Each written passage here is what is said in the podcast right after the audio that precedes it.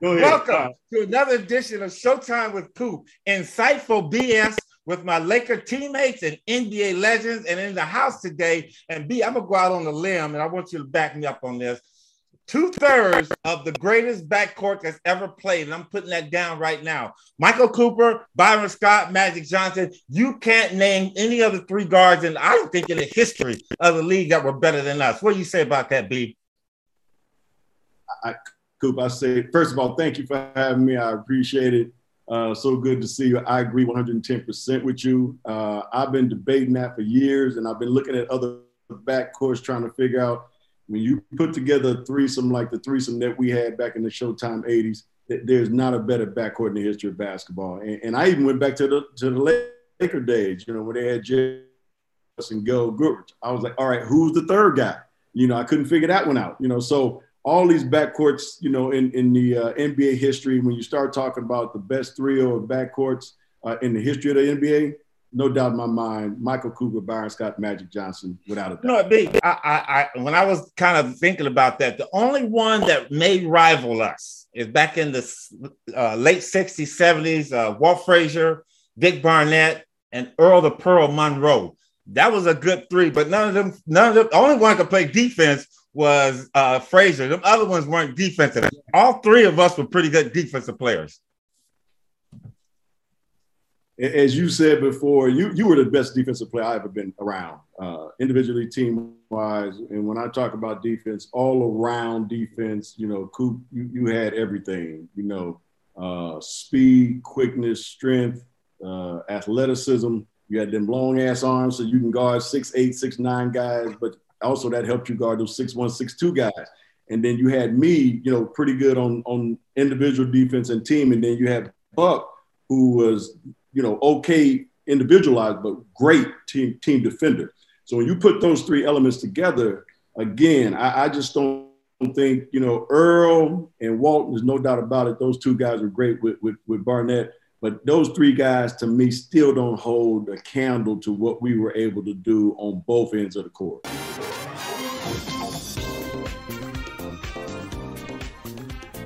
The Showtime podcast with Michael Cooper is brought to you by FanDuel, the exclusive wagering partner of the CLNS Media Network. I agree with that. Everybody, Byron Scott is in the house on the show. B, I'm gonna show you something real quick because I'm real proud of this shirt here. I got my New Mexico Lobo shirt on because you went to ASU. We're gonna get into that a little bit, how we used to whoop y'all's ass, but that's a whole nother story for a moment, time back in the 70s. It is. D, I talk a lot. I was playing. I don't know what you talking about. Me, I talk a lot about well, as we were growing up. You hear all this where the best players are from uh, New York, uh, from Washington, Rucker Park, from Philadelphia. You know what? People don't understand. We had a lot of great players. Myself, yourself included, Reggie Theus, the late great Dennis Johnson, uh, Tyson Chandler, Lisa Leslie. Uh, tell us about you growing up in Los Angeles. Russell Westbrook. Okay, all right, yeah. we're gonna get to you. You know, yeah, AR jumping, uh, you know, another century or so above. But but uh, yeah, Cooper, I'm with you. You know, I, I remember playing back in the days, my high school days. That's all I heard about was New York ballers. You know how good these guys were. And, and I played AAU ball when it was BCI at the time, you know, and I had just got in my junior year and went to Utah and Arizona and played against the so-called best you know, high school players in the country and we ate New York up. You know, I mean, we ate New York. We lost one game in two years in, in the team that wow. I played with. And we had myself, Leon Woods, Darren, Darren Daye, um, Cliff Livingston, guys like that. So we had, had a, you know, we had a little bit of a chip on our shoulder because that's all we kept hearing was about, you know, was about New York ballers. So growing up, I kept hearing that same thing. And like you said, when I look around uh, from when we played and, and even now, you know, California has always represented itself well with some of the best high school players, best college players, best pro players in the, in the history of the game. So, like you threw out a couple of names and, and you know guys that we know you know real well. You can even go up to the Paul Pierces and James Harden today, Russell Westbrook. We still, you know, California still put out some great basketball talent, and I and I continue to think it will continue you know, as we get older and older, and even when we leave this earth. you know, the, the, reputation they had when I was coming up is that all these guys had great handles and were great athletes. Couldn't shoot worth a damn, but they all had great handles and you know were great athletes.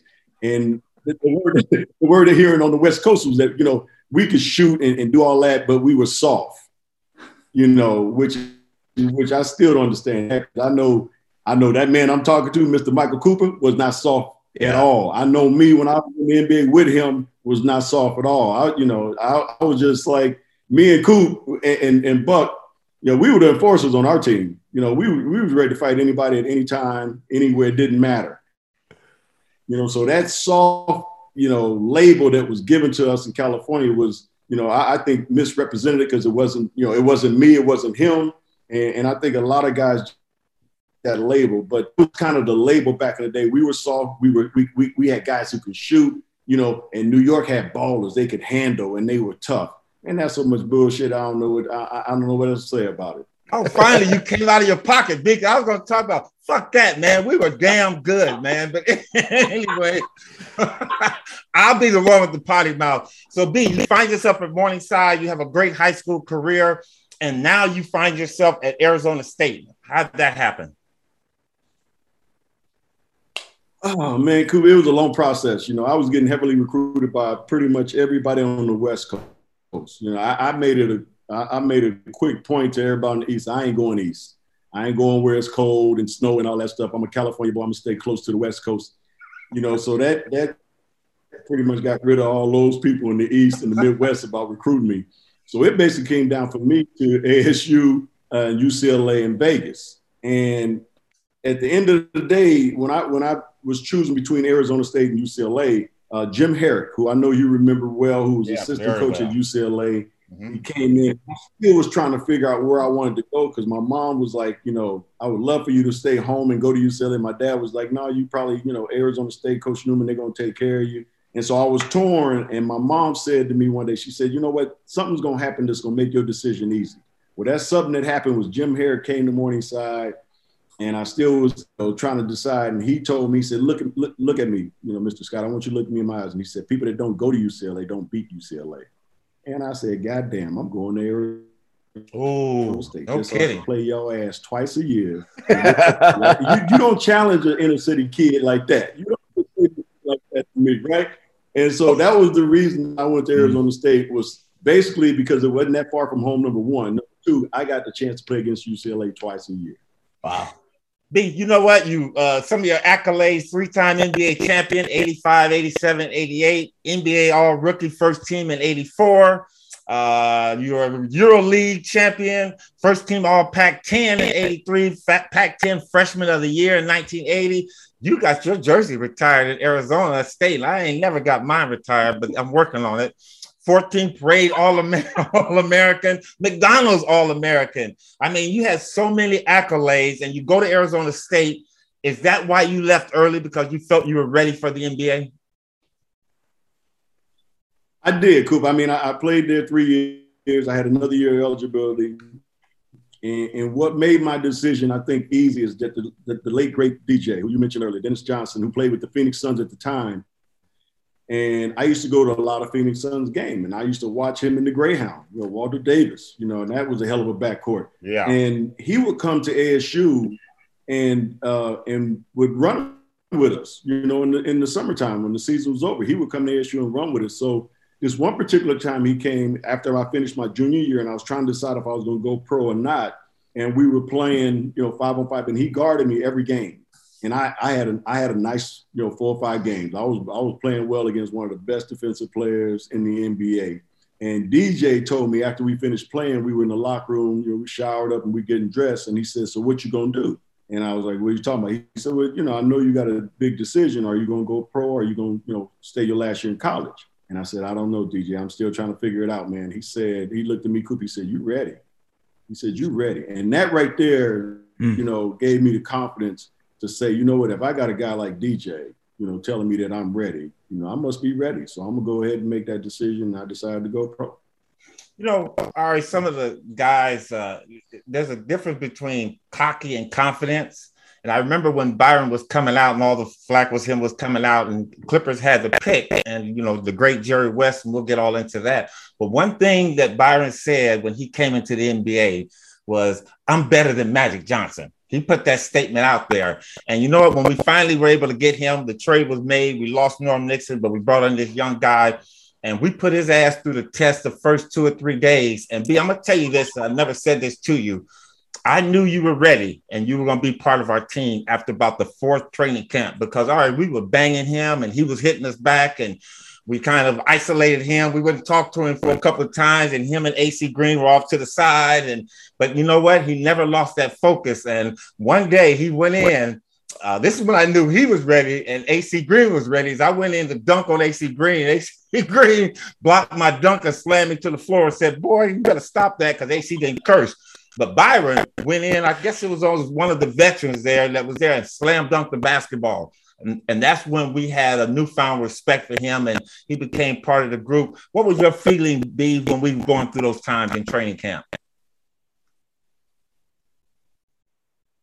Well, you know, first of all, I, I wish I hadn't said that about Earvin in the first place because I knew y'all was upset. And I didn't know how good, you know, shit, I, I didn't know how good, you know, uh, Buck, yourself, you know, were. You know, I'm just watching on TV, but to actually get into practice and go against y'all, I was like, shit, these dudes, they, they got game, you know, and they were they were going at me, AT. They were they were beating me up and everything, and I was like, you know what? I'm from the hood, so I'm a, you know, everything they give me, I'm gonna give back. You know, that was kind of my that was kind of my, you know, my way of thinking. But when when they accepted me, it, it was like one of the happiest days of my life because I knew it was gonna be hard because I knew Norm was a boy and I needed to go through the fire. I knew I had to earn my stripes. And that's probably one of the main reasons that, you know, why, you know, Coop was throwing them sharp ass elbows and hit me and, and Buck was hitting me, that I didn't, I didn't panic. I didn't really retaliate because I understood that, hey man, they, you know, they're a little upset. You know, you, you hear in, in place of their boy, you got to deal with it.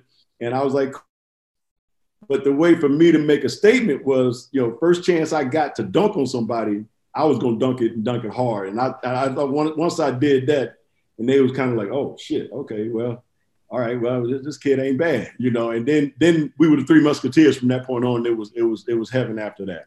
I, I didn't. I, I pretty much put my damn foot in my mouth, and I had to uh, I had to deal with it. And, uh, and and Coop and Buck, they didn't they didn't let me forget it. That first four or five practices, man, I was like, shit, these dudes first I thought they were crazy. Then I was like, but you know what? It, it's all good because I'm from Inglewood too. I can be crazy as hell too, you know.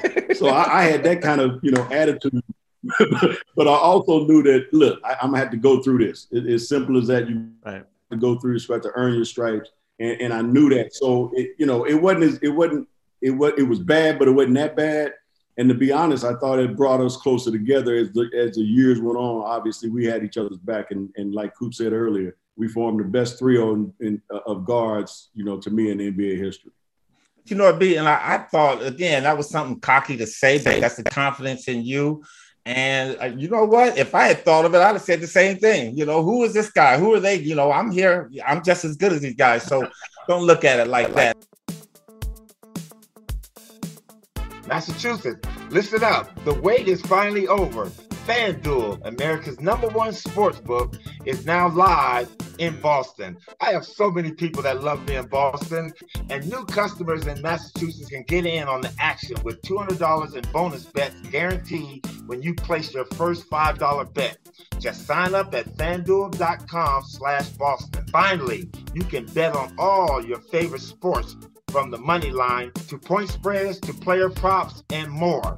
Don't miss your chance to get $200 in bonus bets, win or lose. Visit fanduel.com slash Boston.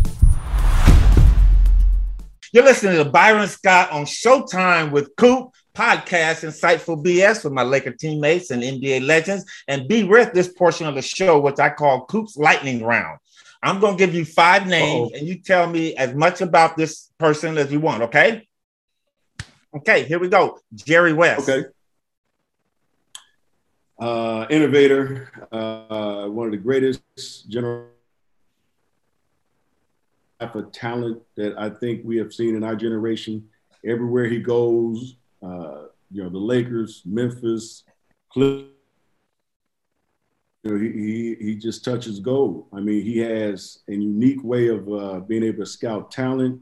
And even to this day, you know, Coop, I still call him my basketball dad because every decision I made when it came to coaching, I called the, logo up. He would always pick up the phone. We would always talk about it. Uh, I would get my five or six words in, and he he took over the conversation. And then I, the, the, next words I would get in is basically, "All right, Jerry, talk to you later." but uh, yeah, the logo, the logo unbelievable, man. I love him.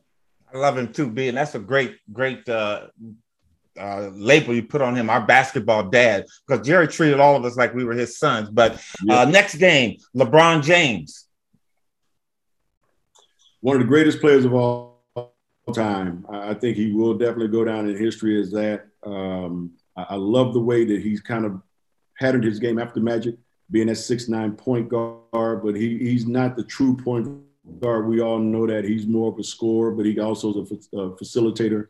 Um, and to me, a winner. And I think he'll go down as, a, as, as one of the greatest of all time. Not the greatest, in my opinion. I know there's a lot of talk between him and MJ on who's the greatest of all time. That that you know that title still goes to Kareem Abdul-Jabbar in my mind. Um, but he is definitely going to be in that top five, top 10 when you start talking about greatest players. We're starting to think alike, B. Scott. Uh, Dr. Buss. Best owner ever, uh, innovator, a visionary.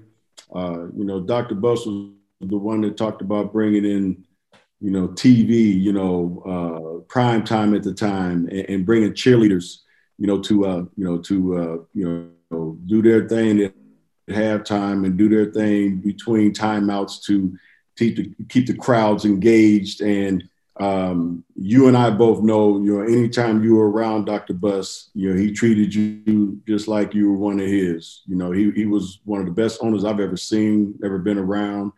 Um, he even called me, Coop, when I got fired from New Orleans. He called me and asked me, when are you going to be back in town? I want you to come to a game. And when I came back, went to a game, sit in the box with him, and we just talked, you know, just talked basketball. Uh, was just a truly unbelievable person and one of the most humble people I've ever met at that position. I mean, uh, again, another person that I just love and, and, miss dearly because Dr. Buss was something. A lot of stuff that goes on today, you know, even, even with the Lakers organization, you know, and even though Jeanie's doing a great job, and probably before Jeanie took over, a lot of stuff that's going on over the last five, six years or 10 years with the Lakers wouldn't have been happening with Jerry Buss here. Yeah. There's no way. You know, a lot of it wouldn't happen. So uh, I, I still think by far, to me, the greatest owner of all sports, of any sport. Uh, Kyrie Irving. Kyrie Irving is one of the most gifted uh, point guards I've ever seen. Um, this kid has no weaknesses offensively. He can go left as well as right. He can pull up off the dribble. He can catch and shoot three point range. Uh, I, I, saw the kid at 19. You know, when we had him in Cleveland, uh, we would post him up. He was that good in the post. Uh, he, he just has no weakness. He could be, you know, really when this is all said and done, if he can continue to stay healthy, uh, he could be in that conversation as one of the greatest, you know, small point guards. You know, the Isaiahs, the Chris Pauls, and guys like that, the John Stocktons. He can be put in that category if he can stay healthy and, and just play the game of basketball and kind of just leave all that other outside stuff alone. But the kid is extremely talented. Uh, and like I said, I had him at 19, Coop, and I saw it right then. I said, this kid has no weaknesses on the offensive end. You know, he would have been uh, uh, he's been a nightmare to guard. I'm glad we don't see people like that. But he's funny. Uh, last but not, not yeah. least, Kobe Bryant. One of the greatest workers I've ever seen. Um, and, and, I know it, it's, it's crazy, Coop, because how hard me and you and Magic and all those guys, how much we practice and you know how we would get to practice early to work on our shots. How after practice we have shooting games, you know, us three, and then Magic, you know, developed a little baby hook that he had us doing in practice every day. We was doing all these games, but but KB was a different a different beast, and, and I tell people this all the time.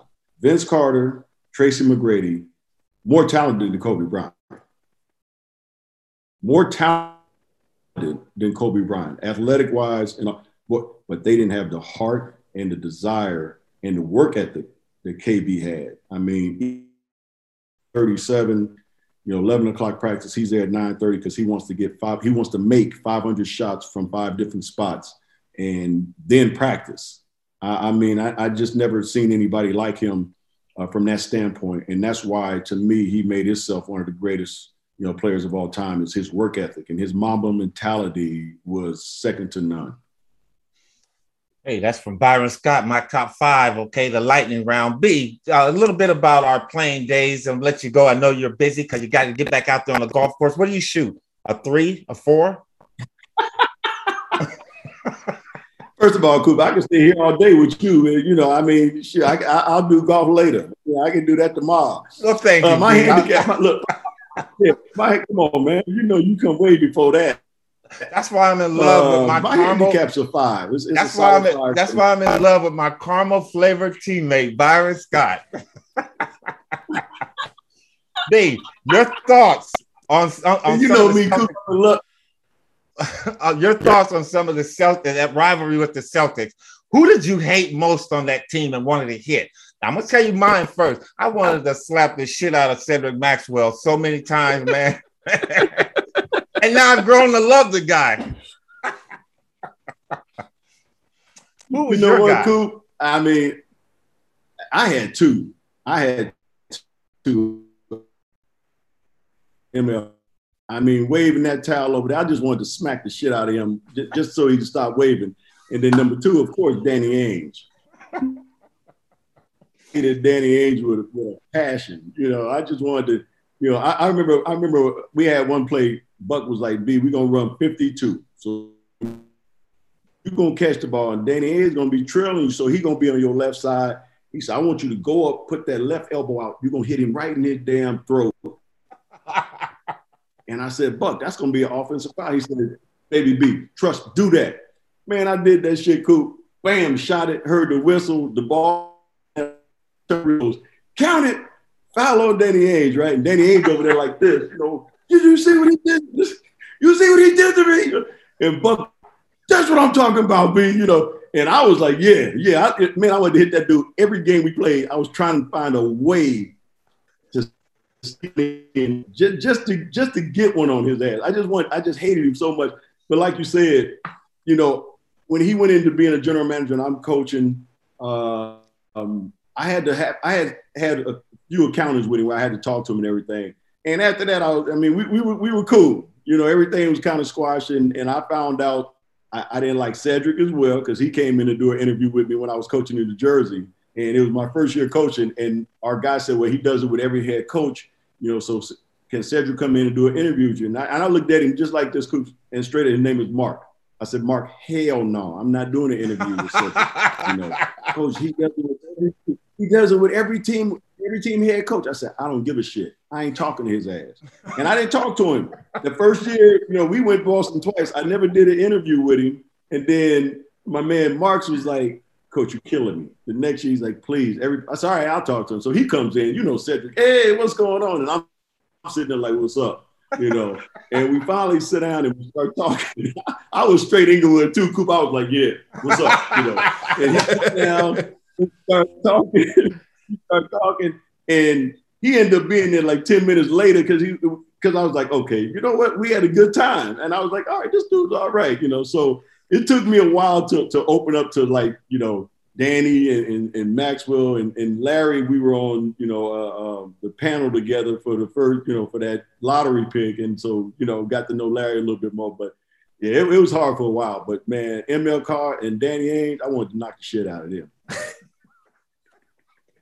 No, that's gone. These guys are all buddy buddies, and you know, I, I knew that when I was coaching New Orleans, and, and, we were playing against Utah, and Deron Williams and Chris Paul, you know, were were you know they were right behind each other in the draft. You know, we ended up getting you know Chris Paul at four, Utah took, took Deron Williams at three, and you know the night before the game, we come in, or the day of the game, we come in for shoot around and Chris Paul was like, you know, what you do last night, coach? I said, I do what I normally do before the night, you know, night before a game. I go to a movie, you know, and, and relax, and I go back home and I, you know, start thinking about the game. I said, what you do? He said, oh, me and uh, uh, Deron came over, you know, last night. We had dinner and everything, and, and you know, spent the night. I took him back to the hotel this morning. I said, you did what? I said, wait a minute, wait a minute, y'all did. He spent the night. I said, what kind of shit is this? And, and now y'all gonna go and battle each other? I said, man, I don't get it. I said, I, I just don't get it. I said, there's no way in hell that if Boston was in town, me and Danny Ainge gonna have dinner together and he gonna spend a night at my house. I said, there's no way in hell. So I don't get that.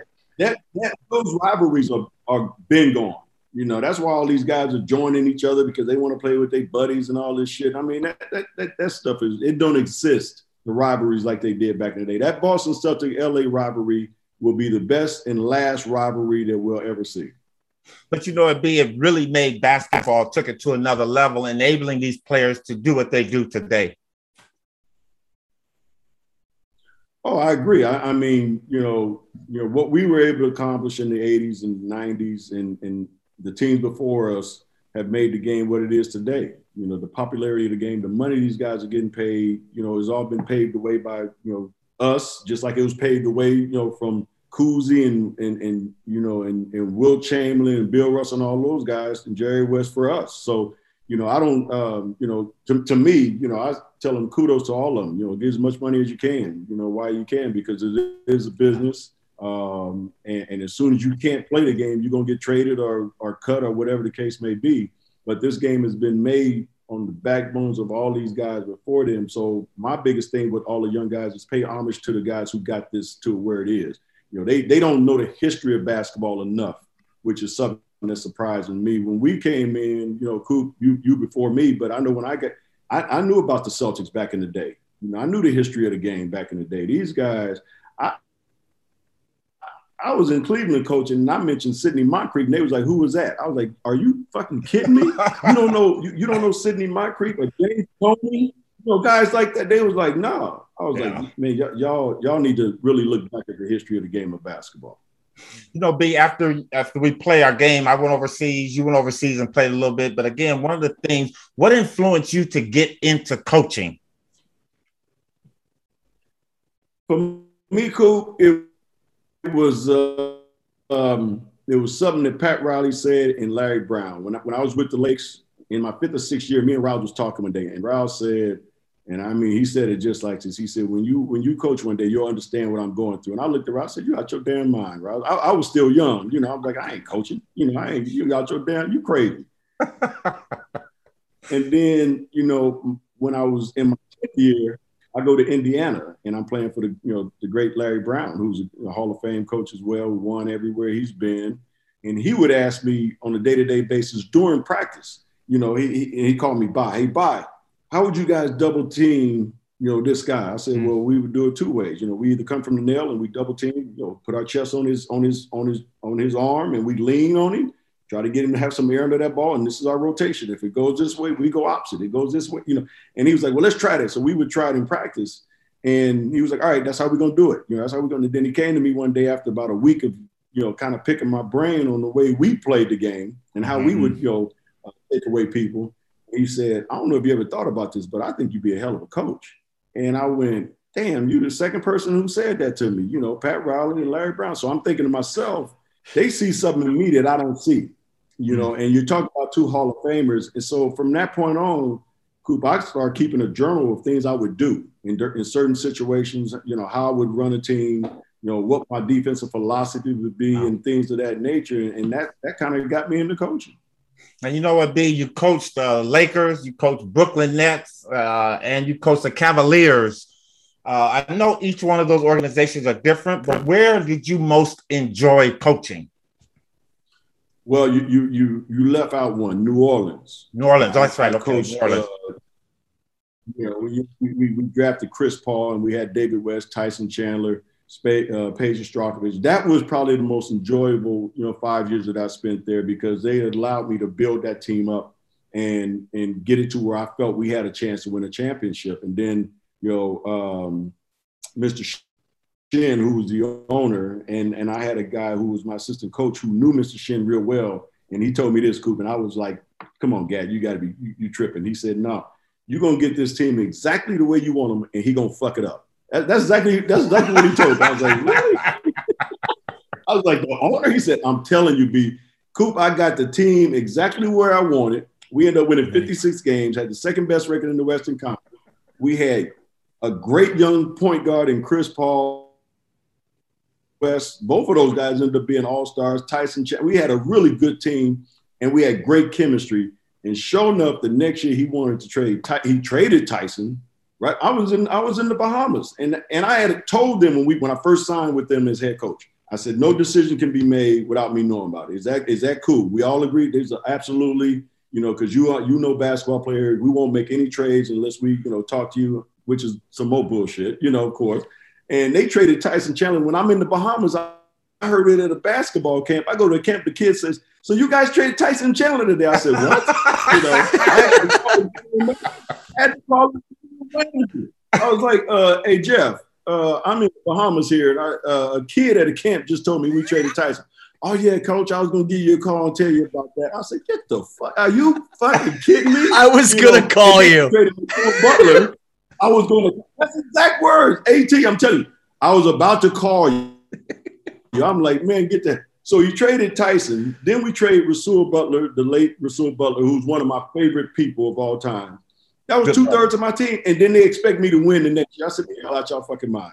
You know, and then of course they uh, they fired me because I said to them, I said, I don't think we're going in the same direction. I'm trying to win championships. You trying to cut back on money and all this stuff when you told me that money wasn't an object, I want to win a championship here in New Orleans, but you know, he's talking out the side of his neck, obviously, and that that was in. But that team was the most fun I had because they were young, they were they they were they were ready, you know, Coop. They they listened, they were coachable, and I really enjoyed being around them, and I really just had a lot of fun with them. Teach your ass about going on vacation, huh? yeah, no shit. I, I was like, okay, doing the basketball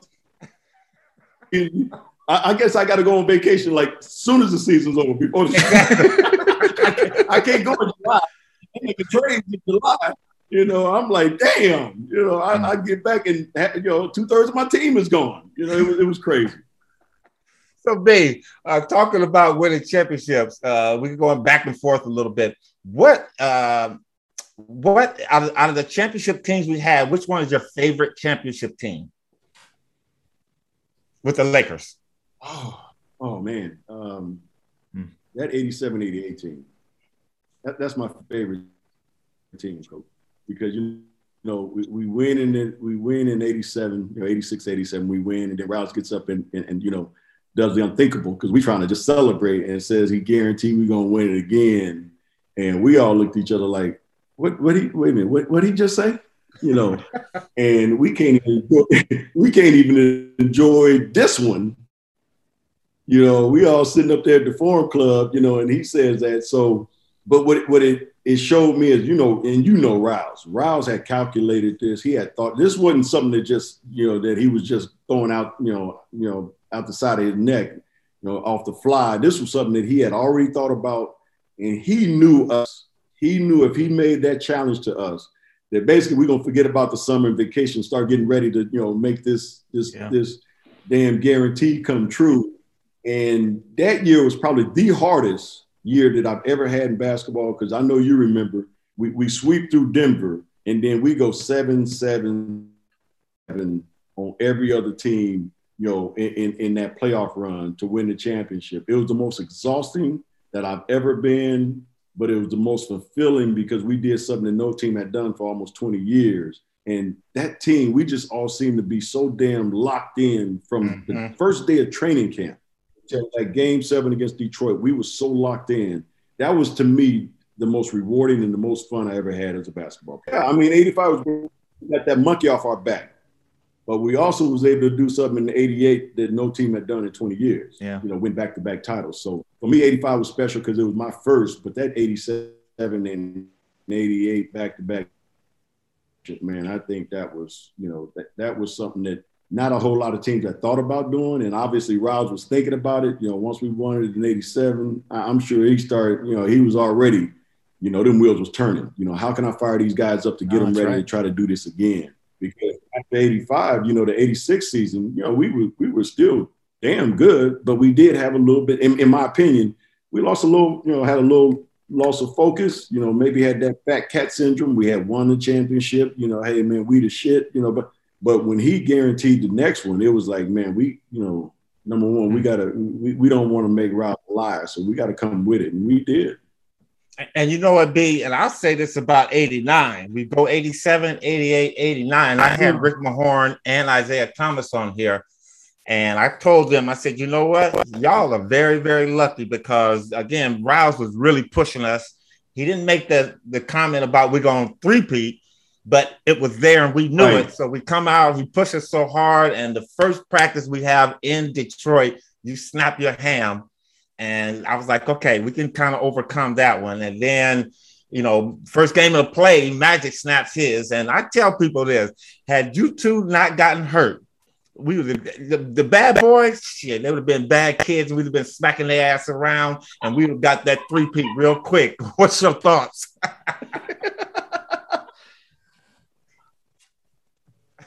Coop, I, I, love the bad boys would have been the bad kids because we'd have been whooping their ass. I love that thought, boy. I, you know what? And I, and I tell people as good as they were, they got lucky. Because we, yeah. we had a 13 game winning streak, which was unheard, unheard of. We was rolling through the playoffs. We were playing on, and we were hitting on all cylinders. And I honestly, I, and I remember talking to one of the dudes in the media before the game, you know, before we even started game one I said we'll win in maybe five. It might go six. I I, I just knew we had a much better basketball team, and if mm-hmm. if, if myself and Buck were healthy, it, it would have been a three peat. And we already had three peat shirts. Shit, we you know we were we were getting ready for that. You know we didn't make it publicly, you know, but to you know behind closed doors we was like three peat. You know we're gonna do this again. But just like any any other sport, you know when when you look at the finals, you know it, it's all about you know if you can get there healthy you know, that that's a big advantage. And that was the first one that, you know, to this day, and I and I think Rouse will finally admit that taking us to, to uh, Santa Barbara and having that damn mini training camp was the worst thing done because I felt it, you know, during one of the practices that day, and I told Gary Vitti, and he gave me a day off and was just doing treatment. And then I came back and I was like, oh, it feels good. And then we do a damn rebounding drill the first, you know, the first time we get to Detroit and it snaps. And, and I think to this day, if we didn't have that practice. Pete, what are your thoughts on the NBA in general overall? You know, I, I think I think analytics has played a part in the NBA now, a big part. Uh, I think you're gonna have to add like a four point shot or something like that, Coop, to get the you know to get that excitement back into the game. Not saying that the mm-hmm. game is not exciting now, but the NBA games until the playoffs. You know, because I, I number one, I don't think a lot of these guys care about the game like we did. They don't they don't have that passion. A lot of them are just playing of the playoffs where we played it, you know, all out every single game because you got to look at it like it's your last game. That's one of the reasons that I, I do love Russell Westbrook. I love the way he plays, the passion that he plays with because he comes with it every single night, and I love that about him. Uh, I wish more of the guys in the NBA did that. Uh, I got certain players that I do like and, and enjoy watching and would pay to watch, and then there's a bunch of them that I wouldn't give it. I wouldn't watch them shit if they paid me. You know, so they have to pay you to come. so, so they pay me, and I have a, I still have a hard time watching Coop. I still have a hard time. But you know, but you you know, just like you and I, we we bleed purple and gold. We're gonna always bleed purple and gold. I'm gonna always be an NBA fan, but I mm. don't watch as much as people might think I do, as far as the, you know, regular season and things of that nature. When it gets to the playoffs, then you know, I'm watching a lot of, you know, the Lakers when they're in playoffs. I watched a lot of the Phoenix Suns, obviously, this year because of Chris Paul and Devin Booker. I really love those two guys. Uh, and the Greek freak in Milwaukee, I was just amazed at how good this guy is without being able to really shoot the ball. I mean, he is so long. exactly. Coop, I'm t- am I lying? I mean, you, you, if you make him a four, shoot 17 foot on out, it, it, hey, he, he can have it's a hit and miss. And if he ever get to the point where he develops that and can make that on a consistent basis, along with free throws, cancel Christmas. You can't stop him. You can't guard him. You know, so I, I I'm still a fan, but you know, it, it's more really towards the playoffs is when I really start to watch and pick it up because I still think a lot of these guys and a lot of these teams, you know, you could turn it in on, you could turn the TV on in the fourth quarter with like six minutes left, and you can really right. see what's happening in the game, and, and, and you, know, you don't really need to watch the first three quarters. There you have it. From Byron Scott's lips to Showtime with Coop's ears, all the way. Baby B, thank you so much, sir. Uh, B, you want to pump your podcast? It's off the dribble. Yeah, podcast off the, the dribble with Byron. Uh, I got some great guests nice. on there. One being my my my uh, my dark chocolate friend Michael Cooper, my brother from another mother. Uh, I got my man Kareem Abdul-Jabbar. I got James Worthy, AC Green, Kurt Rambis, and then that, that's just my Showtime boys. And then you know I got uh, Cedric the Entertainer. I got Joe Torre, uh, Jeffrey Osborne. I you know I, I kind of went a little bit of everything. I didn't want it to just be you know sports. I want to be a little bit of everything. So yeah, check it out off the dribble. You can pretty much find it at any any um, anywhere that you can see podcasts. We're gonna be on there. D, thank you so much. And just a little note here: your Wi-Fi sucks, man. You got to get that done. But your show is in the studio, so you won't have those issues. Big thank you, man. I love you, brother. Always will. Anything I can do for you, uh, let us know. Everybody, that's Byron Scott with the most beautiful jump shot you ever saw. Mm, B. Scott. Thank you, sir. Thank you, Good luck, you, brother. BB. The Showtime podcast with Michael Cooper is brought to you by FanDuel, the exclusive wagering partner of the CLNS Media Network.